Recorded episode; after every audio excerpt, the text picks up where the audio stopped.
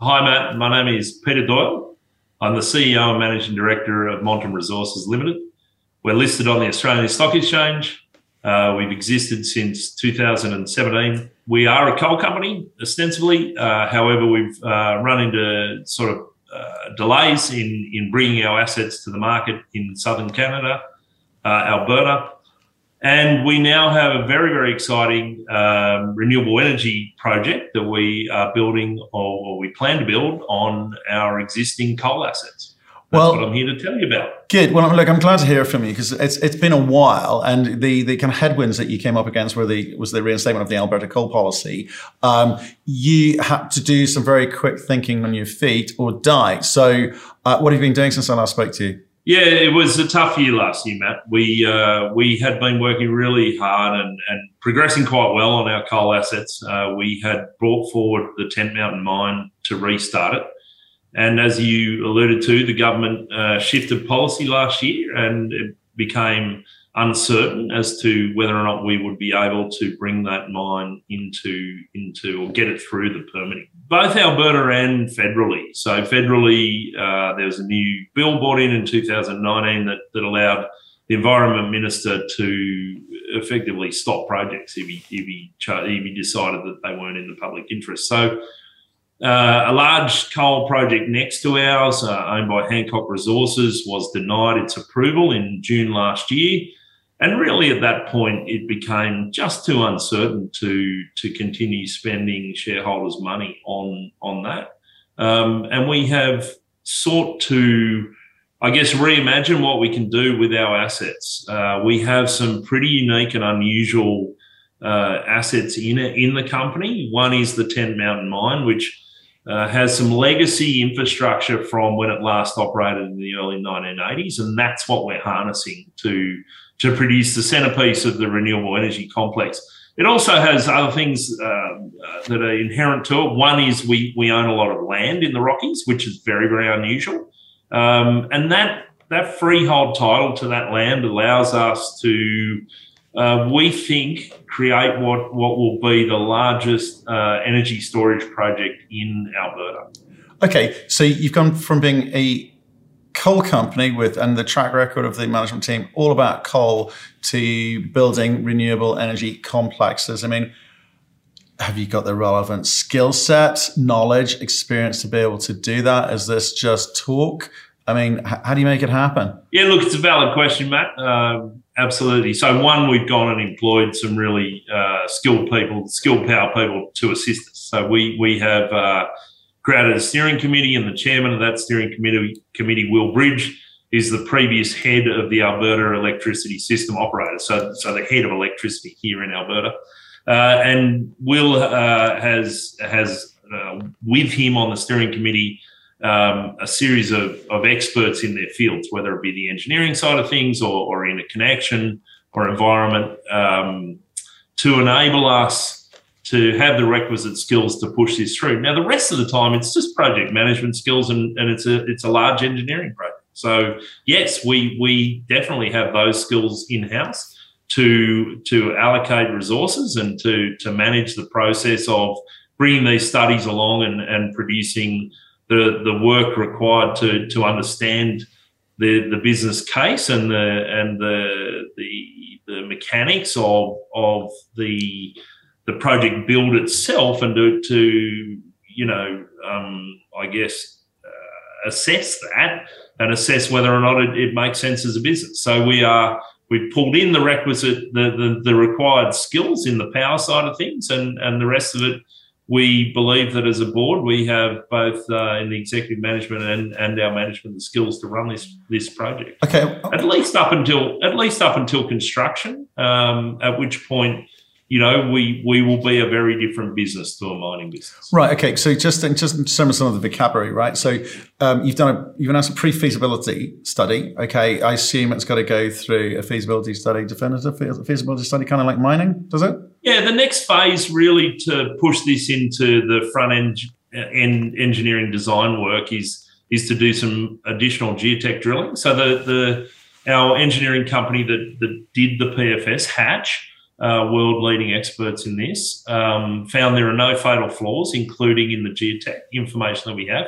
And we've got a huge body of, of information, as you'd imagine, over five years of redeveloping the site or, or doing all the work to, to restart the mine. Um, we do need to do about 11 more holes uh, just down where the, the power station uh, at the bottom of the penstocks is planned to be, and, and some of the penstocks, which is the the conveyance system to move the, the water from the top reservoir to the bottom reservoir.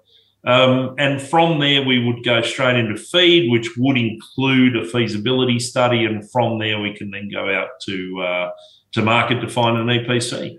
And but all this is going to cost money. Where's that money coming from? Uh, that's a good question, Matt. So the next phase of of what we're doing commercially is to find a partner. So we we are in the process of, uh, and it's the early stages of that process, but we believe we have a meaningful um, asset to sell. And as a business, we've decided that that is the most efficient and effective way to raise our our equity that we need to get this through the next stage uh, and into construction. So later this year, we uh, we will we will invite participants to to look at our project, and we've been in contact with many of the largest uh, power companies and uh, infrastructure companies in the world to come and look at uh, a data room and, and to get into a process. And we hope that we will sell down up to 50% of the project.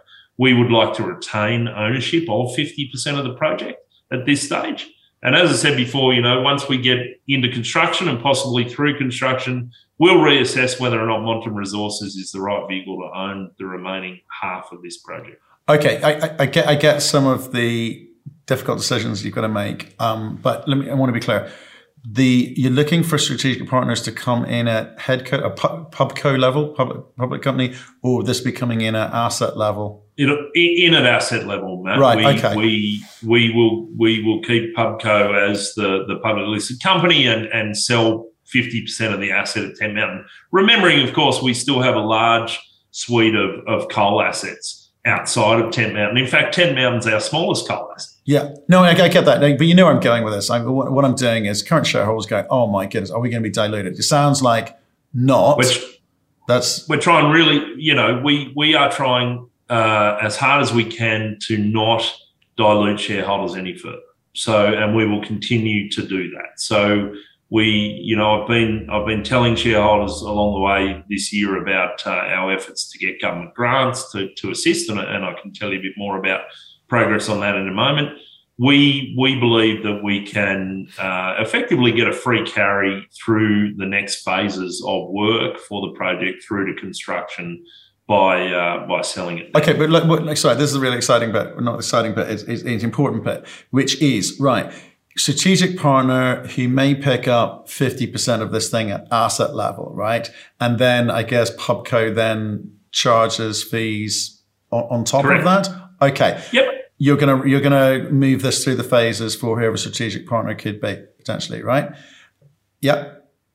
Yep. Okay. Yep. and exactly then right. you're also talking about funding from um, Alberta government or various departments within Alberta government, um, federally and and locally. Is that is that what you're doing? Is that what you're indicating? Absolutely. So so Montem Resources has uh, we've qualified. We believe we qualify very very well for uh, a federal grant through Natural Resources Canada, which the acronym is NRCan, and NRCan uh, regulatory body overseeing the transition of the uh, or the main body anyway, uh, overlooking the transition of the uh, Canadian economy from fossil fuel based to renewable energy based. And one of the efforts they're making is through the Clean Fuels Program. They have a grant system, and our combination of the pump hydro energy system, the wind farm with Piikani Nation, hopefully, and the green hydrogen uh, facility that, that would be powered by the, the wind farm um, qualifies us for that uh, that grant program. That's four point eight million dollars Canadian. We received a notification in May that we're through the first gate, so we qualify. They they confirmed that we qualify. And the last thing that we heard from NRCan uh, in June was that they are seeking to award those um, those grants at the end of summer this year. So August, September this year, we hope that we qualify for that, and that would take care of a large um, proportion of, of the required spend to do the feasibility study. So that is specifically to complete feasibility studies for the Tent Mountain Renewable Energy Complex. And what's the dollar number on that?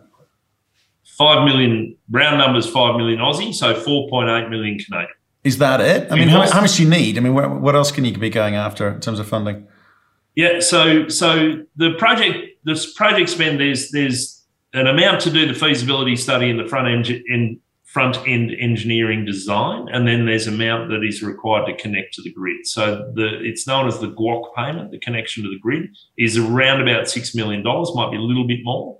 Uh, and that'll be payable sometime in early 2024. Between now and uh, then, the the project spend is around about 12 to 14 million dollars. Do they commit so, to that sex now, so you know it's coming for sure, or do you have to wait until 2024 to work out whether it's going to materialize or not? No, no, that GUOC payment is from us to the government to connect to the grid. And oh, that'll be oh. part of. I was that, asking. That's, kind of the, that, that, that's lovely. I was talking about where else, what other funding can you get from the government, federal or provincial, for your project? So you're not spending money; you'd have to raise money for you know sure. whatever. So we we have approached both levels of government, and we've we've made a complete ask of forty million dollars. Right. And these these these numbers are very similar to what is being provided by the Australian federal and, and state governments for projects exactly like ours we have written to all all levels of government, as I said, and you know, um, implored them to get on with this transition. That that the government needs to create programs for energy storage. So something that that is that is uh, underpins, I guess, the, the the the economic viability of this is volatility in electricity prices. So you pump water up the hill when electricity prices are low, and you generate electricity by running the turbines when electricity prices are high.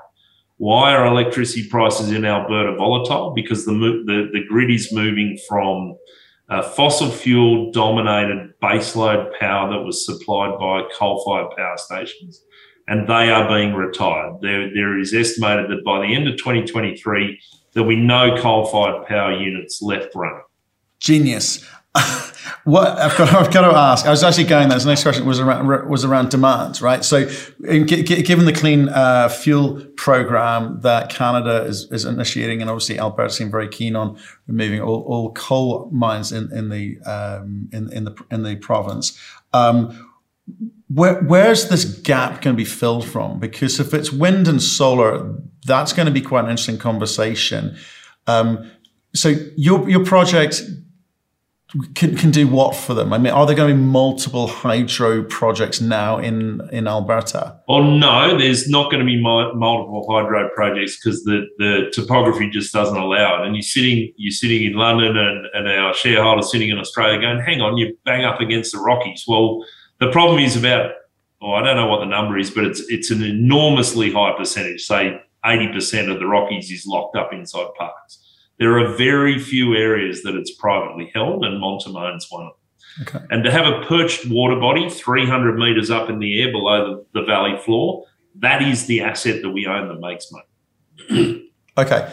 So coming back Those to the de- demand repli- component, though, uh, coming back to the demand component, then, yeah. what what is yeah. this delta that you can feed into? I there's a, there's a need for it. You're you're telling me, but is is it going? Are you one of many people that are kind of trying to step into the breach, as it were? Yes. Yep, we are, and all the other people are battery uh, battery owners. So lithium ion batteries is really the only competitor to pump hydro energy storage. Uh, pump hydro energy storage is about half the capital intensity of building a battery. A battery lasts about 20 years, and the pump hydro energy storage has the capacity to last 50 plus years. And in fact, most of them are expected to last 80 plus years. So we last four times as long and we're half as expensive. It's not really competition. Right. So the return on capital invested makes it cheap. So that's that's good, and it's Correct. green. Like, yeah. So yeah, let okay. me just let, let me just explain the demand. You, you're saying what? Why does the demand exist? So the first thing is the grid is changing, right? The grid in Alberta is one of the only um, sort of market-driven uh, electricity energy markets in North America. Most of the others are regulated, and what that actually means is every producer of electricity bids into the market their price on a five-minute increment. And those prices vary uh, significantly through the day. It's quite cyclical. Um, when we get up in the morning and the power load's high, when we get home in the evening and the power load's high domestically, power prices go up at those times. If the sun's shining and the wind's blowing at that time, that's great. But as you move from fossil fuels uh, dominated baseload power to a grid that has uh, dominantly intermittent renewable sources, you get volatility. So when the wind isn't blowing and the sun isn't shining, you must rely on either fossil fuel, nuclear, which there isn't any in Alberta, or um, battery and pump hydro energy storage. So you've got to store the excess power when the wind is blowing and the sun is shining. And, you know, consumers and the electricity market will pay higher price to get their lights turned on when the when the wind isn't blowing and the sun isn't shining. And that's simply how the, the business works. It's an arbitrage on electricity prices per day. So every single day we can run our one run the pump hydro energy storage system for eight hours. And during that eight hours, we will power almost half the houses in Alberta. Not the indus- not the industri- industry, but of the residential, about half not not quite half, but forty or forty five percent of the houses. So it's pretty amazing, uh, you know, capacity to have. This is a big power system, and uh, and it's not lost on government, who I've been spending a lot of time explaining why uh, they need to help us. Um, you know, de-risk the project over the next 12 months through the feasibility of feed studies. Um, de- de-risk is short shorthand for give me some money. So are, are they inclined to? ultimately, not? ultimately it is, Matt. You know, like uh, not only do we supply a needed service, I suppose, by getting to production, we we actually lower power prices, right? People here are hurting about how high power prices are at the moment, and government. It's not lost on government that, that we shave the peak, right? Power price goes up. We've got plenty of energy stored. We start producing power. Power price comes down. It's that simple. Okay, so your your your timing is is is impeccable. Um, let's just try and understand it because you said you could bring a strategic partner in and offload fifty percent of this project because you'd like to hang on to it, but ultimately you're a coal company apparently. So ultimately, you'd want to get rid of this at the point where it goes into construction. Is that right? Oh, look, it's too early to, for me as the as the MD to say. You know, we, we need to talk as a board more about it. We need to de-risk the project. We don't want to get ahead of ourselves on what we will and won't own.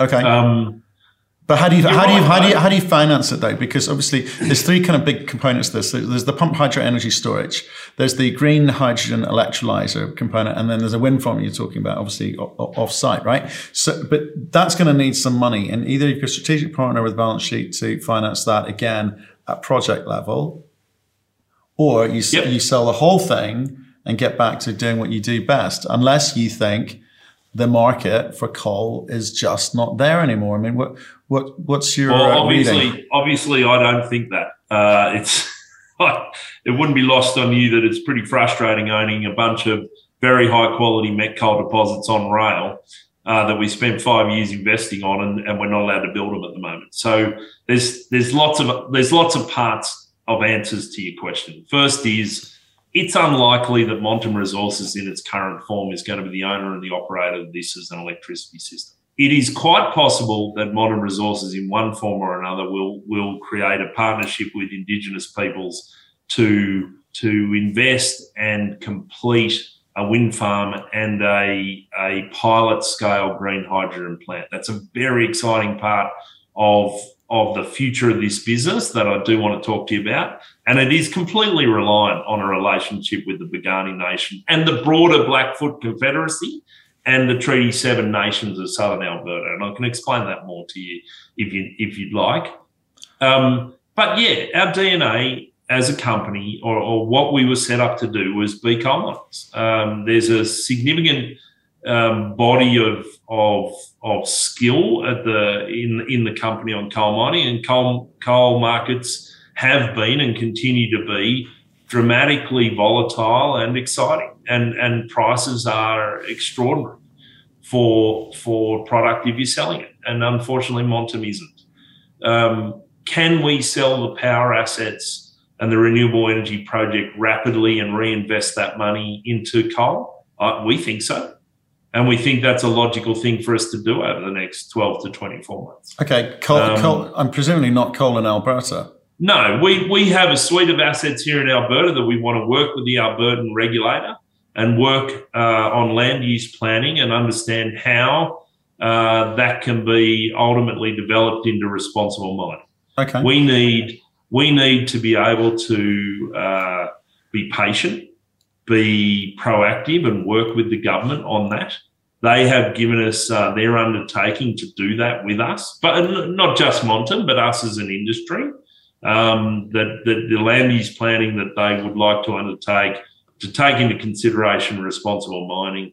And we want to work with the government on that. Outside of Alberta, there are opportunities. There are opportunities here in Canada there are opportunities in North America and in, in Queensland.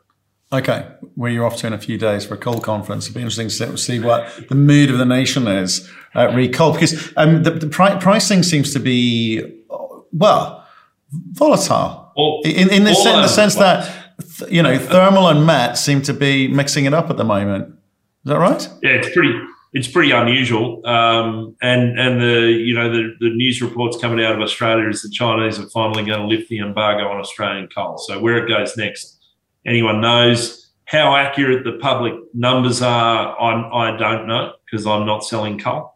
Uh, I have talked to a few friends of mine who do sell coal uh, recently, and, and the numbers are all over the place. But suffice to say, they're very, very strong. Um, and it's an extraordinary situation where thermal coal is selling for more than met coal. Um, wow. You know, that, that's that's never happened in my career as far as I, I, I can remember. No. because um, it's and, and it's unlikely to be sustained, right? Right. Um, are these off of big numbers, right small numbers? Are these off of big numbers, small numbers? Is it because of against sanctions, restrictions? It's, it's not a normal environment, above, but right? Yeah, no. There was there was a situation where the, the met coal price was three hundred dollars and the thermal coal price was four hundred dollars about a week and a half ago. Right, but do you think, given that you're given that Alberta is about met coal, um, do you think that met coal prices are sustainable? Do you think people are trying to design met coal out of the out of the system? I mean, again, we've seen all sorts of suggestions sent in to us. What's your reading of it? Industry? I think met coal, prices are stronger for longer, Matt. Stronger for, for sure. Okay. So I mean, in, in, new, in new assets that you're looking for going forward, whether they're North, North America, I, by that I mean US, Australia, and by that I mean Queensland probably, uh, or anywhere else you may find it. Do you, are you after met coal? Yes, yeah, right. yeah, yeah. We we part of our sort of uh, headline, you know, objective as a company is to be the owner and operator of met coal mines not thermal coal Okay, okay. So that actually, let's let's let's park that up. Let's, coal is uh, in your DNA. That's where you want to get back to. So whatever financial upside there is to this this project that you are um, that you're, you've announced today, the Tent Mountain Renewable Energy Complex, it, that money will be taken and used to identify acquire and build coal assets. That's that's why you're doing this. Ostensibly, yes, Matt, but we would we would actually put it to shareholders. I think. I, I think the the shareholders have had a pretty a pretty sore and sorry ride with us on coal here in Alberta. Um, and if we can monetize an asset, I mean, look at it's pretty it's pretty extraordinary in some ways that we can look at our asset base and turn a coal mine into something else. Okay. We own coal mines here and we own coal development assets. And we're, we're turning one from a coal mine into a renewable energy project. And we can monetize that quickly or relatively quickly, right? Okay. If if if we have uh, the confidence of our shareholders to go and reinvest that money elsewhere in the coal business, then then we would like to do that. If we don't have the confidence of our shareholders to go and do that, then we would return capital to to shareholders. Right, or a combination of both. Sure. Okay. Okay, well that, that's that'd be a nice position to be in. I don't know what the sorts of numbers involved would be. I mean, what, have you got any sort of sense at the moment or expectation of what that could look like in terms well, of total the, quantum? Um, yeah, we we've been uh, our lawyers and our commercial people have been hesitant on on allowing us to talk specifically about numbers. Like the the, the returns on on investment for the pump hydro alone are very substantial with regard to kind of best in class, right? Infrastructure projects, when they're kind of 8% to 12% IRRs, infrastructure power projects is people get excited and now people are excited. This project lasts for 80 years. It's an enormous uh, infrastructure, physical infrastructure project that costs a lot of money to build. And you know the way the way that we plan to fund that is is is to improve the certainty, um, leverage it heavily, and find a find an equity partner at the project level to to halve the total cost. And we think that that is a a, a project that then could be extremely valuable to see. I, I get it. So, but you can't put a dollar number on it, is what you're saying. Lawyers say no. Well, we wouldn't be building something that didn't make as much as the coal mine. That let's just put it that way. Okay. Understood. I won't push you yet, but I, I do want to. I'm, look, I'm. I think you've dug yourself out of a hole very, very quickly, and to you know to actually put out a PFS on a project like this of this scale this quickly. I mean, you know, chapeau, well, well done, sir. Um, but it's the what, what, what are we looking for next? What are those kind of baby steps? Because there's a little bit of funding required from government.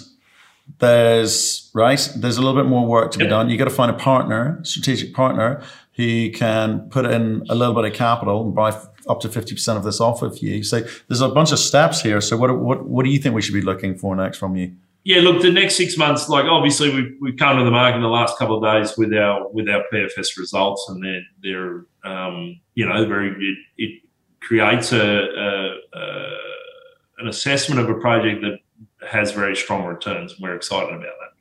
We've just signed an agreement with the Piikani Nation um, to do business with them, and we're excited about that. And the relevance of that is the wind farm and, and the fact that we operate on their traditional territories. Like uh, the Piikani Nation are the closest, or the, the reserve of the Piikani Nation uh, is the closest to our project. We've had a very good relationship with them for a number of years and they have a desire to be wind farmers, and we have a natural offtake for that wind. So a, it, it could be a very, very good partnership for both the, the nation or the, the, the, the business of the nation and Montem Resources.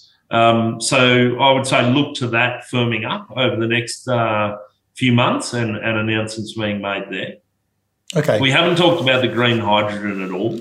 Um, one of the outcomes of the studies is that at Tent Mountain itself, on the assets that we own, where we have freehold title, there is not enough sustainable renewable water. We have found two sources of sustainable renewable water nearby, and we would look to, again, most likely partner with a consortium of First Nations to get that project at a pilot scale built. It also t- um, has strong returns. We're talking to two foundation potential customers for that hydrogen and it will produce Alberta's lowest carbon intensity hydrogen. We're the only green hydrogen project of any can, scale. So can you just explain what green hydrogen is? I know there'll be people. Sure. So the production of production of hydrogen, Alberta actually produces a lot of hydrogen already, uh, and they produce it um, by uh, conversion of natural gas is the main way right now. The production of green hydrogen is simply the electrolysis of splitting water into its component parts of hydrogen and oxygen.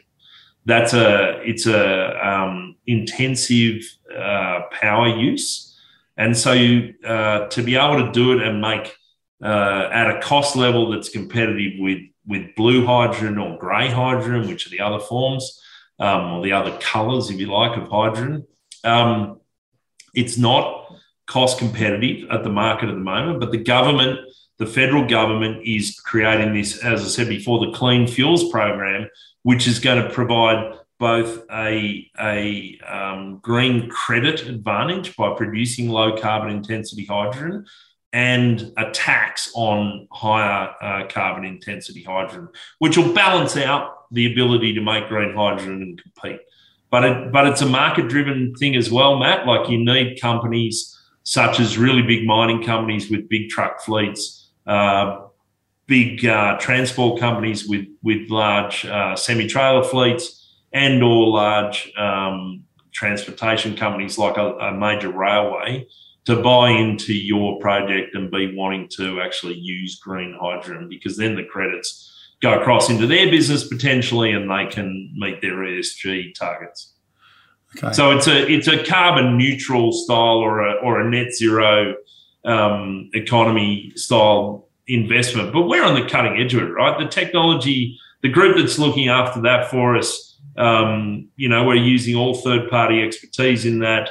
Are, are industry leaders. They've they've done this study, built a business case for how it can work, uh, and we're looking for partnerships on that as well. So that's that's another area investors can look to. I don't want to speculate on how long uh, a sell down process could or would take for our assets, but we've we've um, we, we've got that underway. We've built a data room and and uh, we'll polish that through August and open the doors to that to, to relevant participants later this year. Okay. And then and then beyond that, you know, we we are pushing very very hard with government. I've met multiple times with, with federal and, and uh, local, you know, um, provincial politicians here at the highest level. And um, both federally and provincially, they're very strong supporters of um, the project switching off a coal mine and, and creating a, a, renewable energy complex. It couldn't be more uh, on track with what the federal government want here in, in Canada. Well, well, talking about car- talking about carbon credits, I mean, is there any credit that you will get for doing something like this, given the demand and given the need uh, for energy in Alberta? Is there any credit that you will get which could give a glimmer of hope of your coal projects ever seeing the light of day? Of the coal project? Well, that's a that's an interesting sort of proposition. Like, um, I think the coal projects are on hold here indefinitely at the moment. I would say that, that we have a willingness to work with the government. Um, we're respecting their decision to say, hey, the, the, the, the, planning, the land use planning needs to be done more thoroughly um, to consider coal mining or responsible mining on the eastern slopes. And ultimately, it's not just coal mining, right? The, the province has um, significant uh, critical mineral reserves that they're going to need to develop over the next couple of decades. And land use planning for for mining in uh, in Alberta is is just not in place. In terms of credits for building the pump hydro energy storage system and the the more broadly the the whole renewable energy complex do exist. Um, and the government, the federal government right now is considering a 30% tax credit.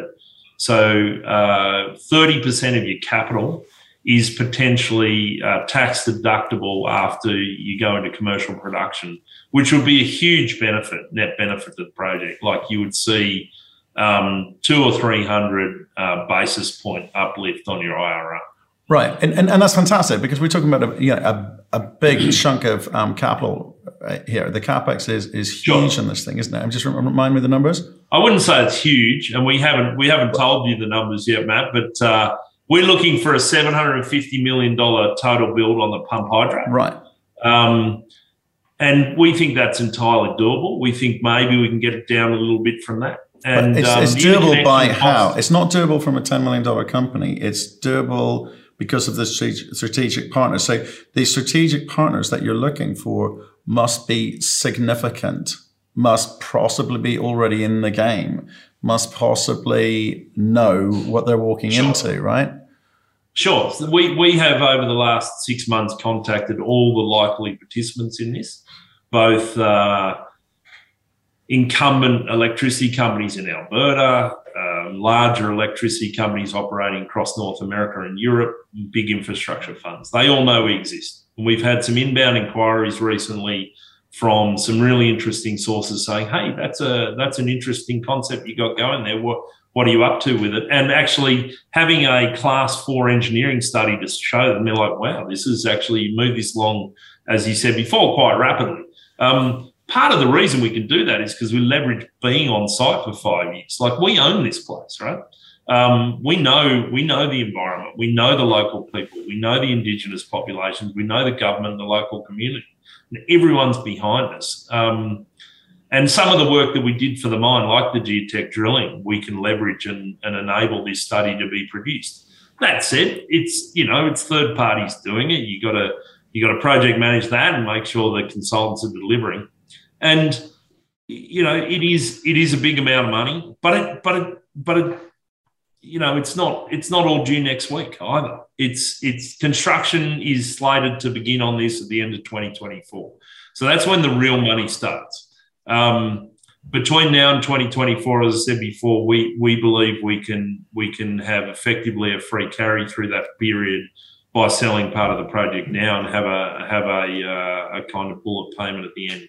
Right. Okay. Um, and so um, I didn't mean to make it sound like this was big and unattainable. It's just big for a small company, and as long as we're clear about exactly how this thing gets funded, that, then that's fine. You know, there, there are projects like this in Australia, Oregon, you know, Montana, Wyoming, um, of of comparable levels, if not bigger. And I think you know, Georgian Bay in Ontario was you know four four and a half billion. So I, I just want to understand that you understand what you're going to need to do to get this thing built, and more importantly, for the people listening to this, make sure that they understand this thing is doable and not just a flight of fancy to kind of distract from, you know, what's going on with, with the coal projects and not and what's going yeah. on with the markets. Yeah, right? look, it's it's I, I, it's definitely not a flight of fancy, Matt. You know, we we as a company need to uh, be honest with ourselves about the passage of you know that we've had. It's been extremely difficult.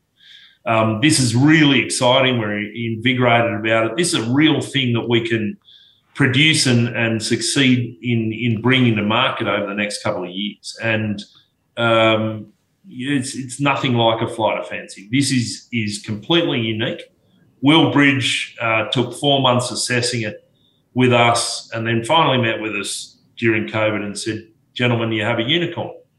And I said, "What do you mean?" He said, "Well, this just doesn't exist anywhere else." Now, no one else owns land with a perched water body eight kilometres from the electricity grid. It's just it, it's not just unusual; it's unique. It cannot it cannot be replicated. Um, so it's for us to monetize that, really, and uh, and that's what we've set ourselves a task to do. And um, as I said before, ideally we'd own half of this when it when it goes into production. You know, owning something that that, that returns high single digit IRRs or, or low uh, low teen IRRs um, over an 80 year period is pretty extraordinary. Well, um, it's, it's, well, it's interesting to me, and that's the, that's what kind of caught my eye was because that kind of annuity stream is something you can borrow against, right? You, you, you hmm. you, you, you, know, and I think that's that um, brings optionality to to the project. You know, plus fifty year project if it's eighty years, you know, hmm. whatever. Mm. Um, that's really interesting. That's really interesting, Peter. Well, look, um, look, I just want to catch up because it's been a while since we spoke, and obviously seeing seen this uh, PFS come out. It's uh, exciting times for you guys. Um, now you got to just deliver and regain the confidence of the um, the shareholders that you know what you're doing and you, there's a clear um, path forward and you, that you're in control of it. Um, all and all the time done in a market where very few people care about any kind of announcement. It seems it's it's tough out there. What's your how do you feel about it? Oh, sure, man. Look, we we we've got a little bit of money left in the bank to sustain us uh, through this next process. Um, we have. I, I, totally understand what you're saying about our shareholders and and the market itself. I'm heading to Australia uh, tonight to, as he said, go to a coal conference to see our major shareholders uh, and to meet with some prospective new shareholders. Uh, hopefully, they'll get excited about this announcement as well. Um, I'll come back here in, in later in August, and uh, we'll get on with the business of, of of turning this into money. Brilliant, Peter. Thanks very much. Thanks, Matt.